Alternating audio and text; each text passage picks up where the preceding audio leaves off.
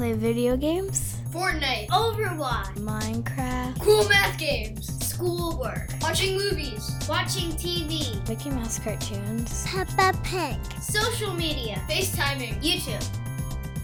Welcome to the Techno Panic Podcast, living and learning in the age of screen time. Here's your host, Kristen Turner, and her friend, Ian O'Byrne. Hi, everybody. Welcome to the Techno Panic podcast. I'm Kristen Turner, along with my co host. Hey, everybody. My name is Ian O'Byrne. It's good to talk to everybody again today. And here on the podcast, we like to talk about things that affect our lives as parents of young children who are on screens constantly, and also as teachers and researchers of educational technologies and how they are influencing our lives. Today, we're going to talk about terms of use, terms of service, end user license agreements, and basically everything that we accept as users of the internet in order to give away our privacy. So, Ian, I know you have some thoughts about this, and you just read an article from the New York Times. So, why don't you tell us what you're thinking today? Absolutely. I'd like to begin with the statement that for many people, this is probably not that exciting, but it's terribly important. You know, just the same way that we would buy something from the store and we want to know the, the rights and rules for buying or using that product. When we use these digital texts and tools and services online, we basically sign these agreements. Most times when we quote unquote sign it, we click through. So you install a new app and you create an account and you give permissions to use the the app or the service. And so there's always questions about how much we actually read and pay attention to that. So this might be we see this being called a terms of use, a TOU, a terms of service, a TOS. In our schools, we see this as an acceptable use policy. So we might use Chromebooks in our schools and we have a use policy for that. But these are basically legal agreements about how we as users will use the tools and the products and the services, but then also what those companies are able to take and use from us. And so these agreements, uh, there was a piece in the New York Times where the editorial board basically talked about the challenges of these agreements and how they are the the editorial board basically the, the post was called how silicon valley puts the con in consent. So they're pretty pointed in their critique and they basically label it as a as a fool's errand. They say you know we don't most of us do not read the terms and conditions for the apps and the platforms and the spaces that we use so if we're not reading it how can these companies and how can legislators and others basically call this the legal backbone of the internet. So that's interesting because you basically just called me out on the fact that I never read these things. They almost seem like um, nuisances when they pop up when iTunes or whatever company has a new terms of service. They're required to make me agree to it. And I want to get to the end. What do I want to do with this? I don't want to read through this very long terms of service. So I'm not reading it. I'm thinking that's probably a problem. But I mean, the other thing to keep in mind is like, yes, you're not reading it. I'm not reading it. Most people are not reading it. But these things are set up in a way that we have to ask the question whether or not the companies want us to read it and understand it. Like, I'm I'm wondering if they don't want us to read it and understand it. So one of the things that they point out in their in the in the New York Times piece is they say that the the average person would have to spend 76 working days reading all of the digital privacy policies that they agree to in the span of a year. Just reading Amazon's terms and conditions alone out loud will take you about nine hours. In education, when we talk about instruction, when we talk about assessment, we talk about we talk about practicality. We talk about thinking about the the student that will have to take this. We think about the teacher that will have to teach it. So if we think in terms of practicality, these agreements aren't practical at all. We have to ask, you know, from from a literacy point of view, whether or not they actually want us to read these things. Well, and I'm also thinking now about my own children who I am accepting terms of agreement and terms of use on their behalf for the apps and the video games and everything else that they are using on screens. And they're trusting me. And mm-hmm. if I'm a teacher in a classroom, my students and my students' parents are trusting me. How do I know what I'm agreeing to if I, well, I mean, can't read it? well, that's one of the things. Um, in addition, a lot of what will happen is the a lot of these companies are less than transparent in changes. So you referenced earlier, you know, they might make a change and they ask you to agree again to these changes. But if these are, are long and very legalese coming from a family of lawyers, there's a lot of legal terminology in it. We're not reading it, but then they might make a change on page 72 or you know a change in this one clause that you might not even recognize what they they did. In terms of of my children in our house we just bought an xbox one and my son plays. And so as i'm signing him up for an account to play online yes there are settings so that he can and cannot talk to other people and play against his cousins but there's also agreements that i'm making. When i when we bought him a garmin you know or we buy a fitbit we're, we're signing in, we're creating an account, and we're agreeing to certain things that the company can do with his data. And I have questions about how much we're paying attention to all of the, the information and the agreements and what we're giving up in those documents. So it seems like these are really big questions. I know there are some researchers exploring what companies are doing and how they are portraying these terms of agreement, how they are, um, like you said, writing them in legalese, even though 13 year olds might be agreeing to these uh, terms of agreement. Serge Egelman, who is a uh, professor at um, of he's the director of Usable Security and Privacy Research, International Computer Science Institute, out at Berkeley, uh, has been doing some of this research, and I was fortunate enough to hear him speak at a conference and just to sum up what he said at that conference, basically, most of the acceptable use policies in terms of agreement of the apps that our children are using do not actually protect the kids. And they may not even pass legal muster if, if, the, if they're digging down into it. So I know that his institute is doing a lot of research on this and trying to call out the companies for what they are doing. But that seems a little bit beyond our control as teachers and parents. So I'm wondering what we need to do with our own kids and with the students in our classrooms. And it seems to me it's about teaching about the nature of privacy in and of itself and the consent, you know, consent to put your information out there. Um, so we on past episodes we've talked about the fact that we are both social media users and um, you know i share pictures of my children. As my children become teenagers i'm thinking hard about what i'm sharing of their lives online. And I, I admit i'm thinking harder about it now than i did 10 years ago. And i have some colleagues who have brand new babies who are thinking hard about this now with their own children but basically everything up to this point in my kids life they haven't necessarily consented to putting that information about them out there. I've made the decision for them. So they are going to come into a world where they have a digital presence that i have created for them.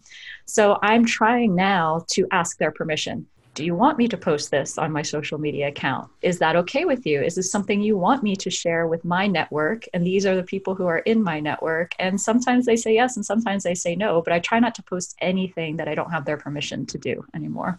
Yeah, and it becomes challenging when you say, Do you want me to unpost that baby picture that I shared four years ago of you? Right. Um, And, so, and their answer their answer in a couple of years may be different than it is today too which is is also hard.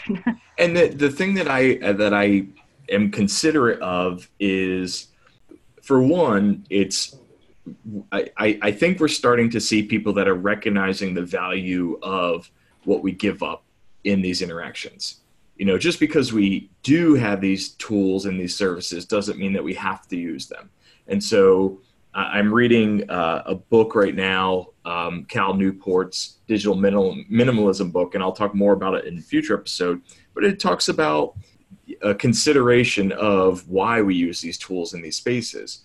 And you know, we give up our attention, we give up our privacy, we give up our data, we give up our identity, and and we have to question what we get from that. I'm also thinking about uh, really valuing the people that are activists and advocates and the people that speak up. And you don't know when big changes occur. As an example, Flickr is a very powerful social, you know, photo sharing network. Flickr was bought years ago by Yahoo. Yahoo had a password breach. Yahoo did not let anyone know. So there was people that had questions about Yahoo and the value but then a lot of photographers will share, and I share photos on Yahoo, and I Creative Commons license them.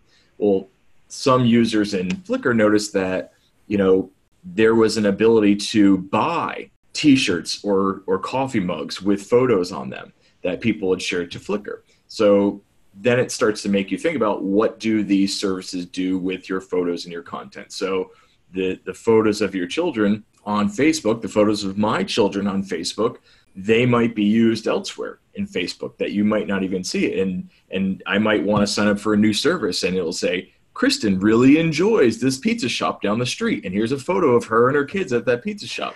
You may not really enjoy that or not, but they're basically taking what you gave them and using it elsewhere. But you don't know that this is happening. Exactly. It reminds me a little bit of the European vacation movie where they end up in Europe and see their picture on a a billboard. I don't know if you saw that movie or not, mm-hmm. but I took this picture and now it's somewhere else and I may or may not run into it and I may or may not know that it's out there. And that's a little scary, I think, uh, uh, when we think about our privacy and our consent to give up our information. So, a question for you, and, and I'm going to ask you to put your literacy educator hat on. We know, you know, when we give a talk and we put up a, a PowerPoint slide and there's just a lot of text, or you put a, a, big piece of text or a book in front of students, you know, at, at any grade level, most times the eyes glaze over, you know, and they, they don't pay attention, they don't read more deeply from a literacy point of view, what do we do with this? What do we do when we know that there's these long legal documents? We have the hope that others will stand up and say something. We try to impress upon people that they should care about this, but we we talked about the fact that we don't pay attention to that and we don't read it. And we we have our our children sign off on this. We have our students sign off. I go into class and have them sign up for services and don't spend 10 minutes or nine hours reading the terms of use from a from a reading perspective. What should we be doing? So i think there are a couple of questions at stake here. Number one is being transparent with kids about the uses of digital tools so there are uses that we want um, these tools because they help us in some way, because they're making something easier, because they're giving us access to different perspectives, to abundance of information, because they are allowing us to create in certain ways. And those tools also have an underside. Uh, we have a colleague, Tom Lynch, who talks a lot about the underbelly of these tools or the coding practices that go into creating these tools that we use. So we have to think about the fact it's not just magically appearing on our screen, but that someone created that tool and they're allowing you to use it, but they're giving you certain, or they're taking perhaps from you certain things in order for you to take advantage of using this tool for all these good reasons. So just that conversation alone is something I think we can easily do with kids of all ages uh, without putting legalese in front of them. Uh, although I don't think it would necessarily be a bad exercise to look at some terms of use, terms of service of apps, especially in the middle and high school when kids are over 13 and signing on to these apps and tools themselves. Look at these legalese documents and try to decipher what they mean and, and critically look at them that way. I think there's also part of the challenge is I believe that it's important to have these discussions with our students. So when I talk to them about Flickr in class, or I talk to them about using Hypothesis as opposed to another tool, I talk about the businesses that run it and the the ethics of that business and and possible password breaches. And then I ask the students if they care about that, and some care, and most are just like, just tell me what to do. um, but I'm like, no, no, it's important. You need to know this. I think that there's also a need to. A couple of years ago, I started up a post, and maybe as part of this project, you know, we can start that discussion up again. I think there's a need to, as users of the internet, as web literate citizens, there's a need to have a bill of rights to a certain extent, or our expectations for this is how I ex- I expect to be treated, and my data should be treated regardless of what platform, regardless of Facebook or Snapchat or Flickr or you know some service that will drive me someplace or drop food off at my door. this is what you should do, this is acceptable, and anything else is not acceptable. And, and being a little bit more intentional about those discussions. That sounds like a fascinating exercise to do in a middle or high school classroom as well, just to have that conversation and create their own internet bill of rights. And maybe I would even do that with my own children here because I do think that thinking about what we want and what we expect is the first step in understanding what we want to use and how we want to use those tools. Absolutely. I think that it's, um, I think we know a couple middle school and high school teachers that could start at that activity. And I, I would honestly be more interested in hearing from adolescents, from children, what they think and want. Um, as opposed to what I or you know you think that that we should have as as rights. I'd rather hear from children to figure out what the future should look like. I think that they'll be a little bit more thoughtful, a little bit more considerate, and maybe a little bit more progressive about this. Uh, I would love to hear that as well. Any last thoughts for today? No, I think we've we've unpacked this a lot. I'm just it'll still make me think about my practices and think about what I should do next time. Next time I sign up for an app or start a new service or for my children or in my classes, it'll make me think and I don't know what the answer is right now, but it'll make me think about what should I be doing and saying as I click on through. Yeah, I think I'm going to commit to reading the next one that actually pops up in front of me, or trying to read and actually looking at what that document. Skim and scan, skim, skim and scan. But what what is that document that's in front of me? Because it's not something I really have thought about before. Yeah, exactly. Well, thanks everybody for being with us today, and we will see you next time. Absolutely. Thanks again. Thanks for listening. Can get back to playing video games. the pellet